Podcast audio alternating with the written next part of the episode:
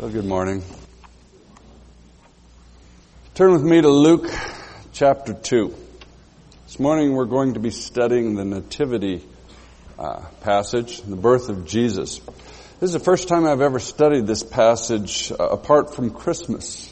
Uh, the first time I've, I've really looked at it to see how it fits in what Luke is developing in his book. You know, always before it was uh, a focus on, on Christmas and that event and, and the fact that this is the uh, most glorious, most awesome event in all of history except for uh, Jesus' death on the cross.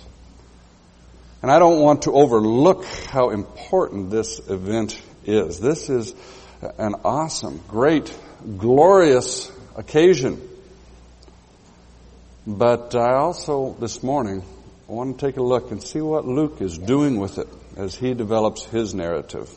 Now, Luke has been uh, interweaving the stories of John and, and Jesus, going back and forth from one to another, preparing us, building up to this. And everything that Luke is uh, is doing, there's there's a real simplicity Luke doesn't seem to be trying to impress us with the magnitude of this event. Instead, he seems to be trying to impress us with the simplicity of it, the almost normalness of it. The, the people involved, these aren't heroic figures, larger than life. These are normal people with uh, very typical reactions to what happens. Zacharias is skeptical. Mary is confused. And much as you or I would be if, if we were involved in these events. See, I think that's part of Luke's design to show us that this is the way God works. God works calmly, quietly, in the real world of everyday life. So his, his desire, Luke's desire is for us to see that that is the way God acts. In fact, this morning I think we'll see that God acts in a way that contradicts our expectations of how He would act. He does it differently than we would. Now, Jesus is born to an unknown, poor, young woman in a little cave, away from the limelight, nobody noticing. Uh, God makes His announcement to, to a, a, a bunch of simple shepherds, not to the CBS Evening News.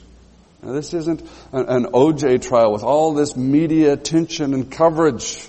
This is far more like a quiet conversation that you might have with a friend sitting around a campfire. Mary uh, caught the significance of what was going on when the angel came to her. Her response focused on, on the fact that God had bypassed the famous, the rich, the powerful, and elevated the common. What she said was, God has performed mighty deeds with His arm. He has scattered those who were proud in their innermost thoughts. He has brought down rulers from their thrones and lifted up the humble. He has filled the hungry with good things, but has sent the rich away empty. You see, what impressed her was that God chose her, a, a nobody. That God was doing things in a way that showed that it was He Himself that was accomplishing these things, not some human influence. Again, God does them differently than we do them. God is not impressed by what impresses us. Mary uh, saw in what God was doing. God's character and God's style. And as we go through our passage this morning, I want us to notice God's character, God's style. So, let's take a look at our passage starting with verse 1 of chapter 2. Luke 2 1. In those days, Caesar Augustus issued a decree that a census should be taken of the entire Roman world. This was the first census that took place while Quirinius was governor of Syria. And everyone went to his own town to register. So Joseph also went up from the town of Nazareth in Galilee to Judea, to Bethlehem, the town of David, because he belonged to the house and the line of David. He went there to register with Mary, who was pledged to be married to him, was expecting a child. While they were there, the time came for the baby to be born. And she gave birth to her firstborn, a son. She wrapped him in cloths and placed him in a manger because there was no room for them in the inn. First uh, two verses, Luke puts this story in the secular historic context, the, the, the context that would have been meaningful to the Romans. See, for them, the, the most important event of, of that period was the Emperor Augustus's administrative reorganization of the Roman Empire. Augustus was an administrator. The, the, the main thing he brought to, to Rome as the emperor was his administrative skill. And as an administrator, he wanted accurate information to work with. So every 14, he required that a census be taken. Now, from uh, Augustus's point of view, this had nothing to do with uh, God's plans. This was just his plan to organize his subjects. He didn't realize that even he was God's subject and that even his plans were part of God's design. Micah 5:2, God had said, But you, O Bethlehem Ephrathah, though you are little among the thousands of Judah, yet out of you shall come forth unto me him that is to be ruler in Israel, whose going forth has been from everlasting to everlasting. See, God's plan was for his eternal son to be born in Bethlehem. But Mary and Joseph lived in Nazareth, which is about 80 miles north of there. So God turned the heart of the emperor to want a census, to require that everyone go to their, uh, their city of origin to register. This is what we call the providence of God. See, Mary and, and, Joseph didn't have to be in control of things. They didn't have to, to, to frantically try to line all everything up. All they did was love God, and He got them to the right place at the right time. You know, in the same way,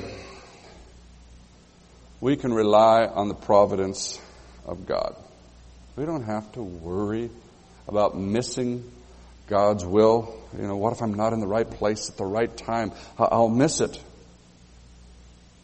We usually think this way when, when we're facing some decision that seems big to us. Um, who to marry, where to live, what to, what to do with our lives. But the fact is, our assignments are far more simple than we realize. Just like Mary and Joseph's assignment was to love each other, to love God, our assignment is to love God and to love the people that He has placed around us. And then He, by His sovereignty, takes care of the circumstances, the when and the where. We can trust Him for the details to get us at the right place at the right time. You know, from Joseph and Mary's perspective, this was an inopportune nuisance. It couldn't have come at a worse time, this, this tax, this census. And Mary was about to deliver. They couldn't have known that this was part of God's plan, that God's plan was behind it. But you see, when we realize this for ourselves, that God's working through the circumstances of life, there is enormous comfort. We can relax and trust Him for the details. Make decisions with confidence, laying them before Him, knowing that He will get us where He wants us as we focus on our assignment of loving Him and loving those around us. You know, quite honestly, it was not necessary for Mary to go along on this trip. The men were the only ones who were required to go and to register. But I think uh, as, as Joseph sought to love her, to be sensitive to her needs, God, God got them where he wanted them. You know, maybe they waited to the last minute, hoping that, that, that, Mary would deliver before Joseph had to go. But she didn't. Now they're faced with a tough decision, a, a, a painful dilemma. Should Joseph just go by himself since Mary was so far along? Or perhaps having already seen how people were treating Mary as an outcast, being pregnant before they were married. Should they take the risk and take Mary along? You know, I'm sure neither choice felt good to them. But out of uh, Joseph's love for Mary, his desire to be with her, and to protect her, they came to the decision for Mary to go along. Again, I don't think they could have known it at the time, but God was in that decision. You see, even the bummers of life, the hard and painful decisions, the, the bothersome inconveniences, the attitudes of others are part of God's plan. This obnoxious census, this the, the gossip, uh, the harmful attitude of the people around, as hurtful and as bothersome as they were, were part of God's plan to accomplish His will. If we could only grasp this, I think it would transform the way we look at the hassles and problems of life. You see, these things aren't things that, that ruin our lives, that, that frustrate God's plan for us. These are part and parcel of God's plan. These aren't things we should rage at and, and avoid. These are things we can confidently walk through, waiting for God to unfold His plan for our lives. Show us what He is doing. See, the unexpected bill, the traffic tie-up that I was going nuts in yesterday, the, the unwanted late night phone call. These are all part of what God is doing in our lives as we put our focus on loving Him in the midst of all of these things, loving the people around us as we walk through these things. In his latest book, uh, Shining Through, David Roper gives an illustration of this that gives me goosebumps. He and uh, Carolyn were on a flight back from Europe where they had been ministering at a conference there and they were tired, wanted to rest. They settled into their seats. Right next to Carolyn was a uh, young man and on the other side of him was a little boy. And this young man was very upset. He had been separated from his fiancee who he was traveling with and he very much wanted to sit with her. So he's raising a real fuss. Eventually, a man who was sitting next to his fiancee agreed to switch seats. And this other guy was a businessman with a briefcase full of, of work.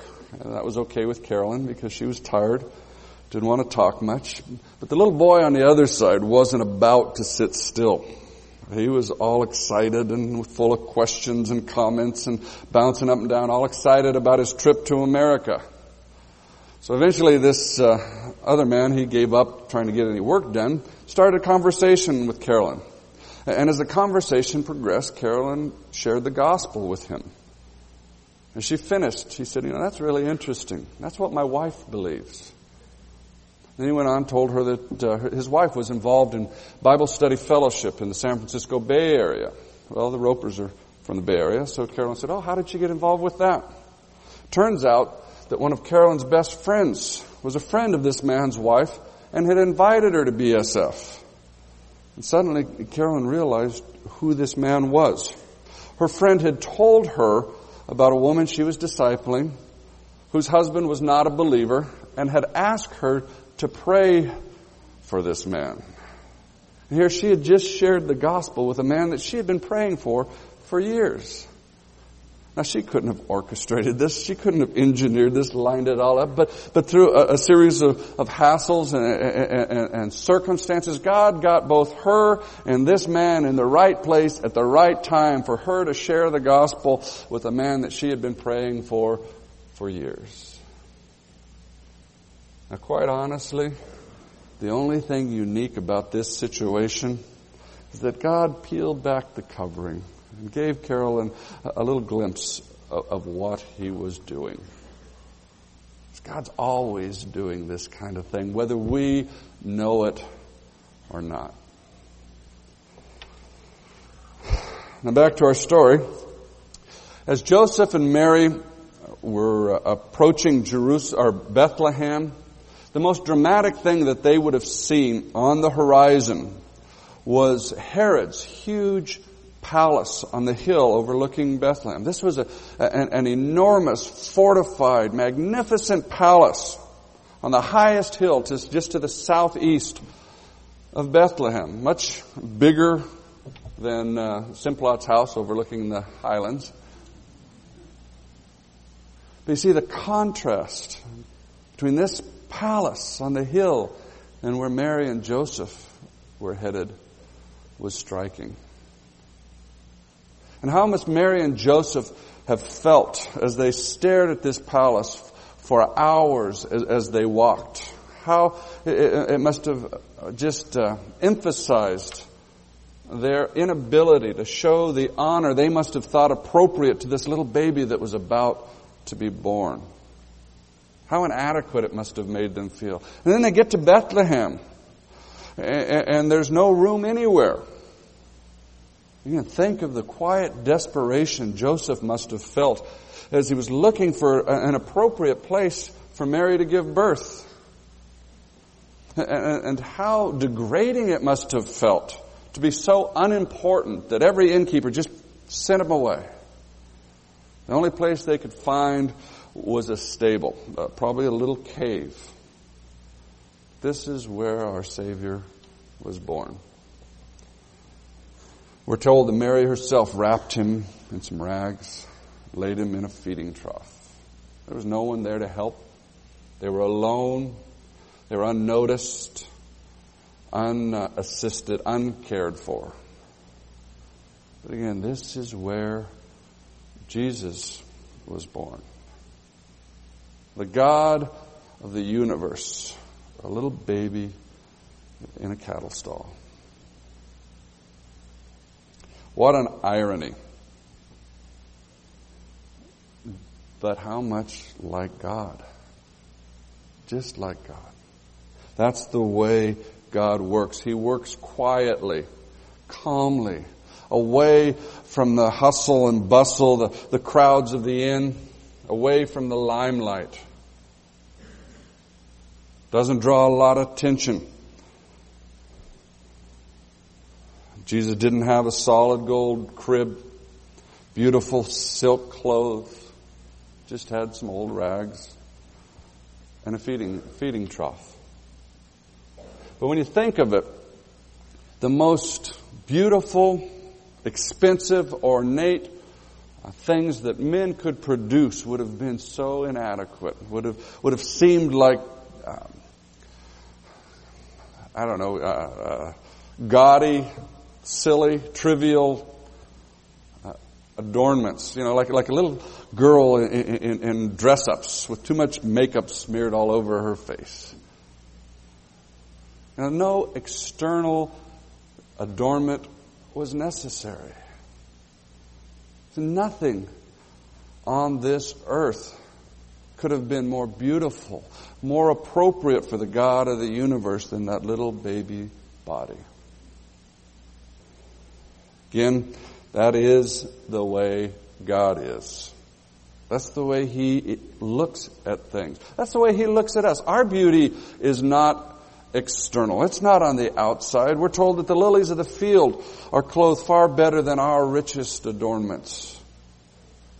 We're told over and over in scripture not to look at external beauty, but to look at the internal beauty uh, uh, of a, of a calm, a quiet, peaceful spirit. And that's how we should look at things. That's how we should look at beauty in ourselves. That's how we should look at other people. Let me um, read you an illustration from a book called Winning God's Way. Paul Rader was a big, strapping football player who lived in the early part of this century. He became an imposing figure on Wall Street, where he headed an oil company. Then he got saved and obeyed God's call to preach, finding a post as an assistant pastor in Pittsburgh. One week, a visiting speaker came to his church. Paul took one look at the man, a missionary, and shook his head in disgust. First of all, this man was wearing a flimsy looking suit of wrinkled brown silk. When he began to talk, it was in a soft, delicate voice seemed to be frail, not like a real man at all, thought Rader. As he spoke about his work in China, he often dabbed at the corners of his mouth with a handkerchief. Paul approached the man after the meeting and challenged him, Sir, why are you so sissified? You call yourself a man of God, but look at the way you dress and look at the way you talk. I don't think you're much of a missionary. The man patiently explained, I'm sorry about this suit, but I've ministered in China for 25 years. When it was time to leave, all my Western clothes had been worn out for years. The believers in my village pooled their resources to buy the silk to make me this suit. They didn't have a machine, so they stitched it by hand. As for my voice, I did a lot of street preaching and was often beaten up. One time a gang took turns beating me and a man jumped on my throat. My larynx was permanently damaged and I no longer have control of my salivary glands. Embarrassed now, Rader murmured an apology and hastened to find a place alone. He went down to the church basement, found a pile of coal and stretched out on it face down. He cried out to God, begging forgiveness for his attitude. He told the Lord that he wanted to serve him like this man. From that day on, Paul Rader was a man with a missionary heart. As pastor leader of the Christian Missionary Alliance, he influenced many thousands of young men and women to give themselves for missions. You know what fools we become when we look only on the outside when we see no more clearly than the world around us does? How much we miss of what God is doing because our vision is so distorted. Now let's take a look at the, uh, the shepherds. Verse 8. And there were shepherds living out in the fields nearby, keeping watch over their flocks at night. An angel of the Lord appeared to them, and the glory of the Lord shone around them and they were terrified. But the angel said to them, Do not be afraid. I bring you good news of great joy that will be for all people. Today in the town of David, a Savior has been born to you. He is Christ the Lord. This will be a sign to you. You will find a baby wrapped in cloths and lying in a manger. Suddenly a great company of the heavenly host appeared with the angel, praising God and saying, Glory to God in the highest and on earth peace to men on whom his favor rests. When the angels had left and gone into heaven, the shepherds said to one another, Let's go to Bethlehem and see this thing that has happened, which the Lord has told us about. So they hurried off and found Mary and Joseph and the baby who was lying in the manger. When they had seen him, they spread the word concerning what had been told them about this child. And all who heard it were amazed at what the shepherds said to them.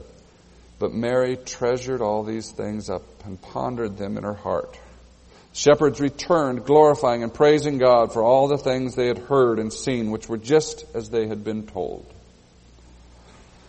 Now, we may have seen uh, too many Christmas pageants to really uh, get uh, a, a feeling for how significant it was that this announcement came to shepherds. We have too romanticized a view of shepherds. In those days, shepherds were a despised class of people. They were usually uh, very uh, young men, young boys from poor homes, often orphans who had been sent out into the field as young boys. No schooling. As a result, they were largely uneducated. They were exploited. They were uh, viewed as unreliable, suspicious.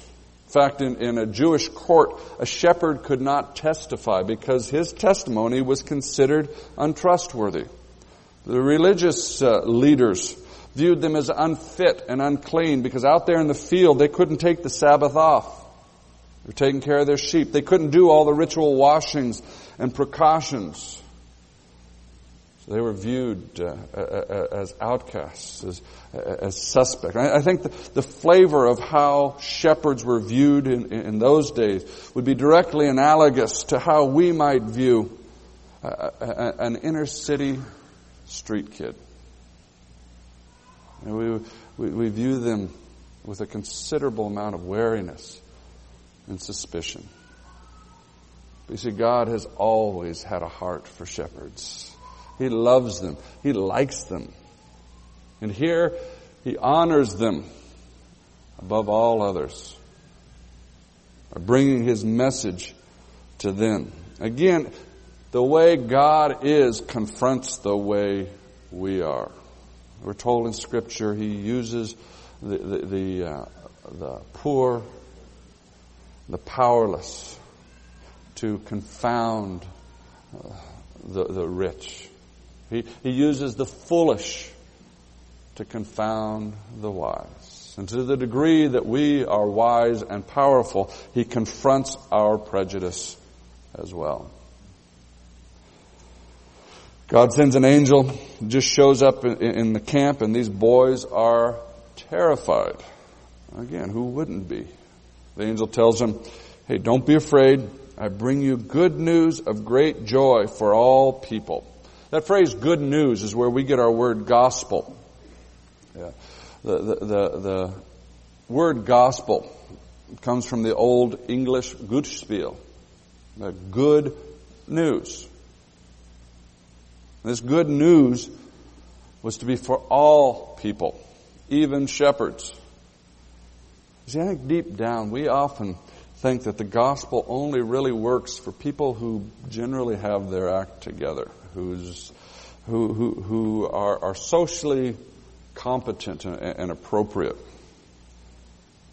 We uh, look around, we see people whose lifestyle just seems too far gone, whose sins are too obvious and we think it just can't work for them. But that's because we look at the outside.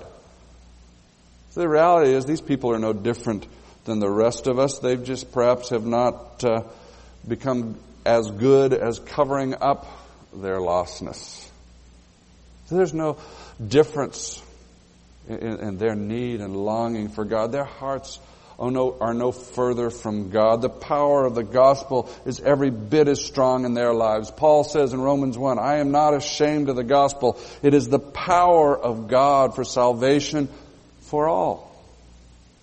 And quite honestly, it's often the people who seem to have their lives together that are more lost because they don't see their need for a physician.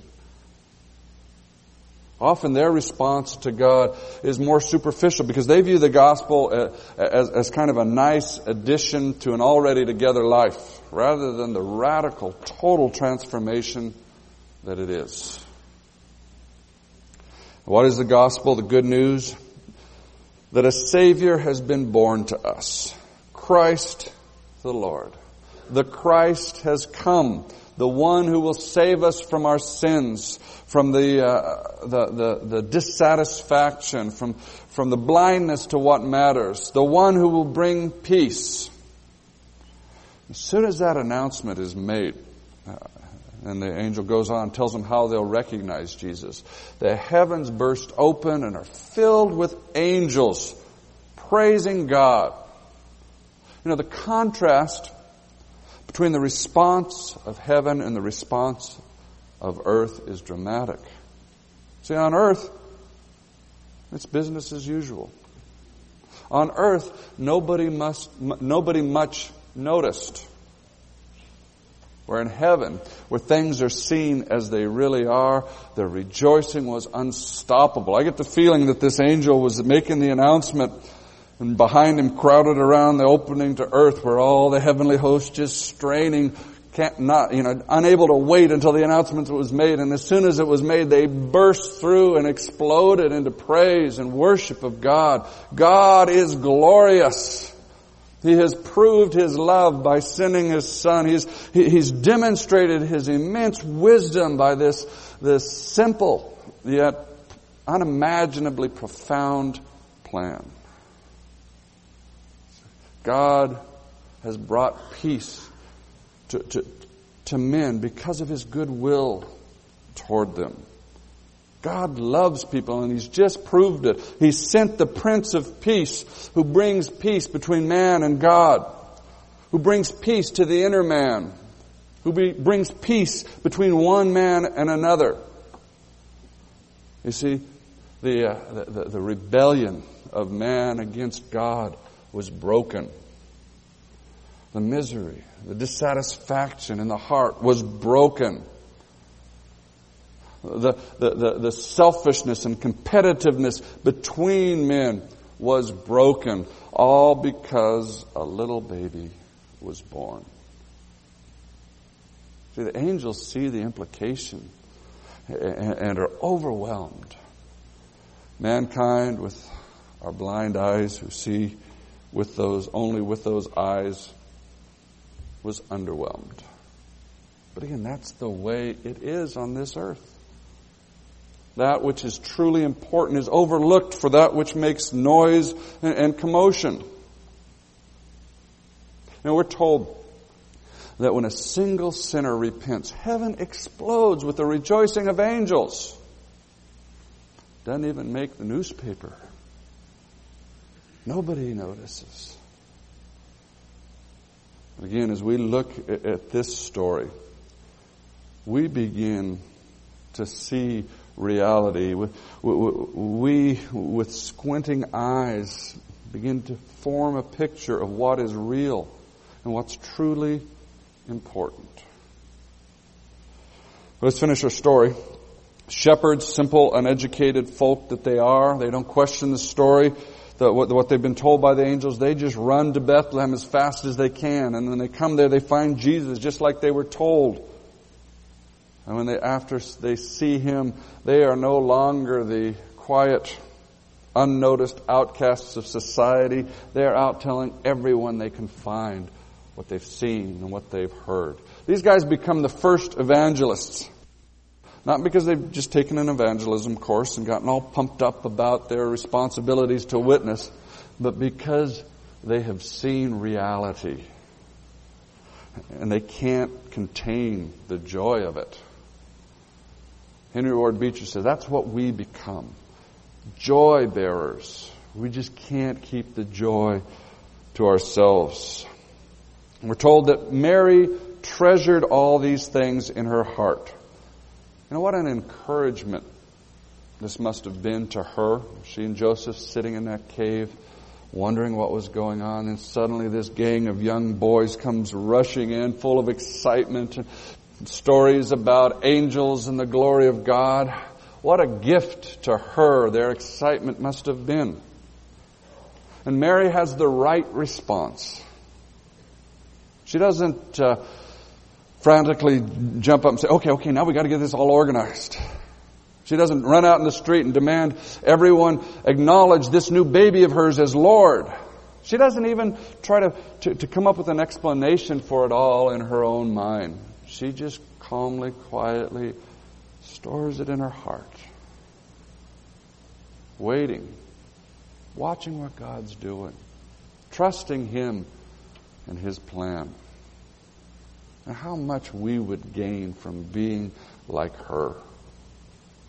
Quietly thinking about what God is doing, rather than always running around and doing ourselves. So here we have it. The Savior has come. The God of the universe has come in the flesh. The longing of the ages has come. But he's come as a little, little baby, tiny, defenseless, vulnerable, needy. Who could have imagined it? But again, how like God. This little baby would change the world. All who received him found peace. All who received him received the right to become children of God. You know, the glory of this event is unimaginable. It is enormous, overwhelming. But in the simplicity of this event, we see more about God than in any other event in history save the cross. See, in the way God did what He did, we learn so much about His character and His style, the way He does things. Looking at this event, we see reality. This world we live in is in darkness. People don't see reality.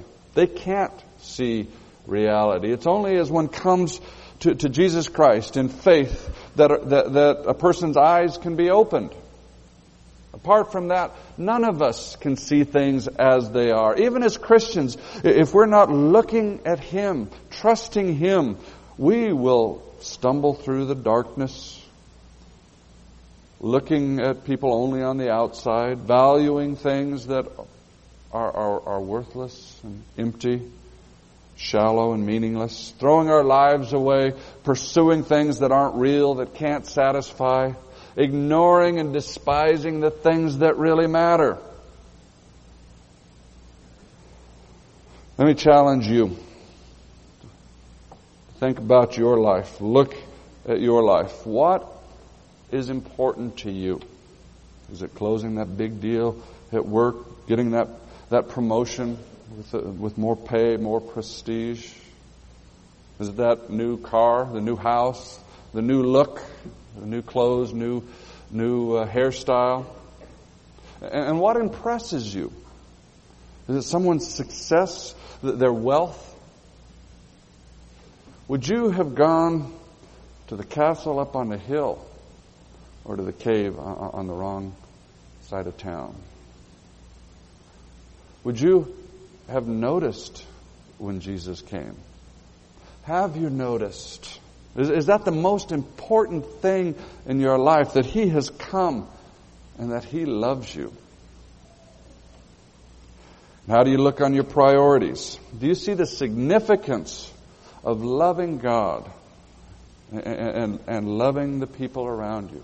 Or is that just a, necessary distraction as you get on with, with the, the real important things in your life? You see, the reality is that sitting down and listening to your little daughter or your son may be the most important thing you do all year. The patience you show with that uncomfortable person that you ran into may have more lasting effect than anything else you do this week. See, that is the way reality is. That's the way God is. We rarely see what God is up to, but He is always up to something wonderful. And let me use this to, to excite or ignite our vision for ministry. You know, here you are sitting in, in little Boise, Idaho, maybe uh, teaching a first grade Sunday school class, maybe sitting across a cup of coffee with a neighbor Maybe fixing a, a single mom's car. It seems so small, so insignificant. But look at that small baby lying in a manger. Look at how insignificant Mary and Joseph felt in that cave in the little tiny town nowhere. See, God uses the small, the insignificant to do His work, to change the world. And God will use you. He'll do great things through you if you let Him. And God will use this church to do earth shaking things. It would boggle your mind if you only knew. May God open our eyes to reality. May He show His power through us as we trust Him and as we put our focus on loving Him and loving those He has placed around us. May we, may each one, embrace that baby born in Bethlehem and let Him transform our minds, our way of thinking. Let's pray. Lord, we uh, do confess our blindness. What fools we do become because we see only with our eyes. Lord, we want to begin to see through your word, through your promises, to recognize that every day is a divine appointment, that you do have plans that we don't have a clue of that the things that happen in our lives that just seem like nuisances, that didn't have to happen, that, that, that just frustrate us, are not a frustration of your plan. They are part of your plan. Lord, give us the wisdom to keep our uh, assignment clear. To keep our focus on loving you and loving the people around us in the midst of whatever you're taking us through. And then, Lord, we want you to do great things through us. We want you to change this world through our relationships, through the investment you make through us into other lives, through the demonstration of who you are. Lord, we have caught a glimpse this morning of who you are and how you work. We don't want to despise that. We don't want to look for the big, the big bang, the, the glitz and the glamour. We want to faithfully, quietly, thinking about you and what you're doing. Love you and love the people around us. Lord, use each person in this congregation for your glory, we pray. Amen.